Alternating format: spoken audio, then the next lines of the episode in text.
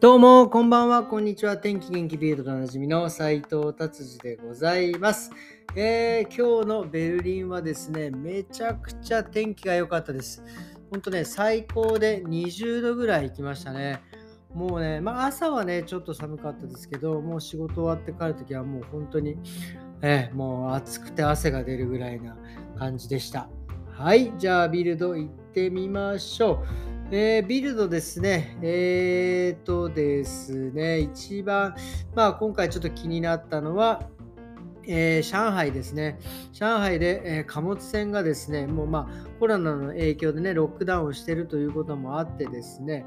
えー貨物船がもうそこで止まっちゃってるっていうことで、でですね、これ結構ドイツは結構中国からいろんなものをですね、輸入してるもんですからね、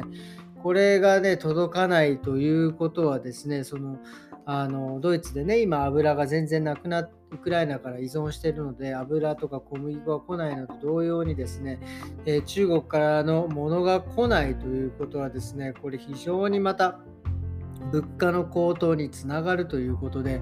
えー早くここは流れてほしいなと思います、えービルドでも書いてありますけど、卸してですね、小売りのいわゆる卸で卸した商品がですね、23%もね、上がってるということです。これ、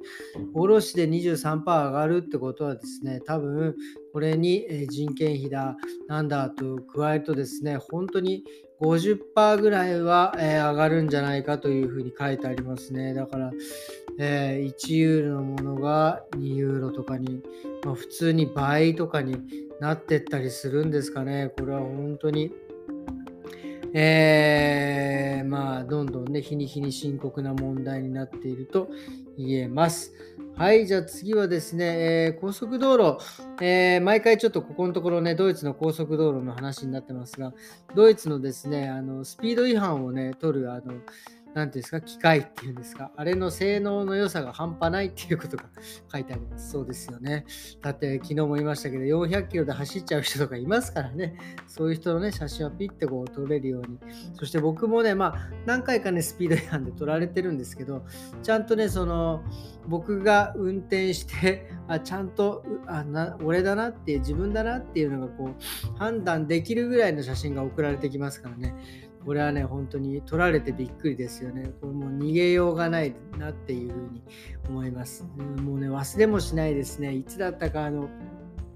昔ですね、イニシャル D っていうあの峠を攻めるですね、あの漫画があったわけですよ。それをですね、えーあの当時は DVD でですね、えー見てですね、もうあれを、ああいうのを見ちゃうとですね、高速道路で、こう、なんていうんですか、インを攻めたくなるというか、スピードをね、えーこう落とさずにカーブを曲がっていくなんていうようなことをこうちょっとやりたくなっちゃうわけですよね。それでがっつり、えースピード違反で写真撮られましたっていうのをね、ちょっとこの記事で思い出しました。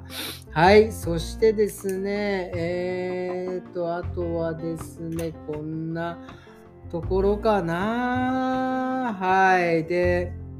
あれですね、まあちょっと、えーもう一個ちょっと気になったレジですね。あのスーパー、ドイツのスーパーで、まあ、やっちゃいけないことなんてポロッと書いてありますけど、これ結構当たり前なんですけど、ドイツ人ってやっぱやっちゃうんですかね。あの、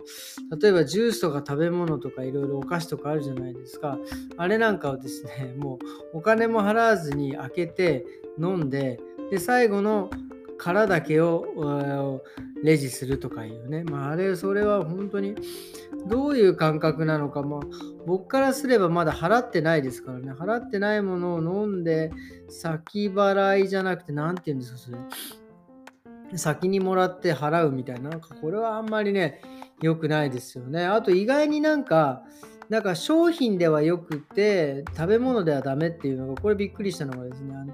綺麗にパッキングされてたりとかするじゃないですか、商品が。例えばなんか、なんだろうな、なんかその箱に入ってるもの、まあお皿だったり、まあお皿？とかなんかものがあって、で、それちょっとどんな形、形状のものか、写真じゃわからないので、開けた開けて見ちゃったりするのはなんか OK みたいな書いてありますね。ただ、あの食べ物とかで、えー袋に入ってるのを開けて、見取ってみるのはなんかダメっていう風に書いてあります。まあまあ、そりゃそうだろうなっていうような、えー、感じでございます。ということでですね、今日はビルドこんな感じかな、パラパラっと、えー、行きました。えっ、ー、とね、今日はですね、ちょっと何をね、えー、一番僕が今最近気になってるかというとですね、その最近あの NHK のね、朝の連続テレビ小説、まあ、このか、このラジオでもね、ちょいちょい出てくるんですけど、今ね、ちむどんどんっていうのをね、また新しくカムカムエブリバディから終わってですね、もうカムカムエブリバディロスに、えー、もう、もうロスにもならない間にもうすぐね、あの、ちむどんどんが始まってですね、最近なんかその2つ字をつなげるのが流行ってるんですかね、カムカムとかどんどんとかね、まあまあまあまあ、ちょっとそれはさておきですね。もうね、まあ、ここからちょっとちょっとね、えー、もうネタバレになってしまうといけないんですけど、もう前回の回がですね、もう泣けた。まあこれ見てない人には申し訳ないんですけどね、その信子ちゃんがですね、東京に行く行く行くもうね、もう彼女はね、こう自分を犠牲にしていくわけですよ。まあね、すいません、あの、全くこっからもう、これ見てない人には全くわからない話なんで、もうもうね、消しちゃってもいいんですけど、もうね、これ、彼女がね、で、結局行くんですけど、バスに乗ってバス止めるんですよ。で、その送り迎え、あの、送りに来たね、送りに来た？迎えに来た？どっち？えー、送りに来たか人、ね、兄弟がいるわけですよ。で兄弟がバスを追いかけて走るです。よくドラマでありがちなやつですよ。で、それで兄弟行って、で、信子ちゃん、どういう、信子ちゃんね、どういうわけだかバスを止めるんですよね。運転手さん止めてくださいなんて。で止めて降りるんですよ。それで、なんかその、あの最後のねまたお別れでこうちゃんちゃんっていう感じなのかなともうその時点で結構号泣なんですけどその後やっぱり行かないなんていうねこれこのまさかのまさかのでしたこれはもうびっくりこんなこんな展開あるのかっていうね、行かないんかいっていう、本当にその、いろいろね、えー、突っ込みどころがあって、で、さらにね、えー、楽しいドラマですね。これはね、NHK の朝の連続テレビ小説ってのは、これすごいですね。毎日15分でここまでね、毎朝こう、本当ね、感動させてもらえるのは本当にね、これは楽しいわ、本当に。っていうことでですね、今日はこんな感じで終わりにしたいと思います。えー、土曜日ですね、明日は日曜日です。皆様ですね、ゆっくりお休みくださいませ。それではまた明日、さようなら。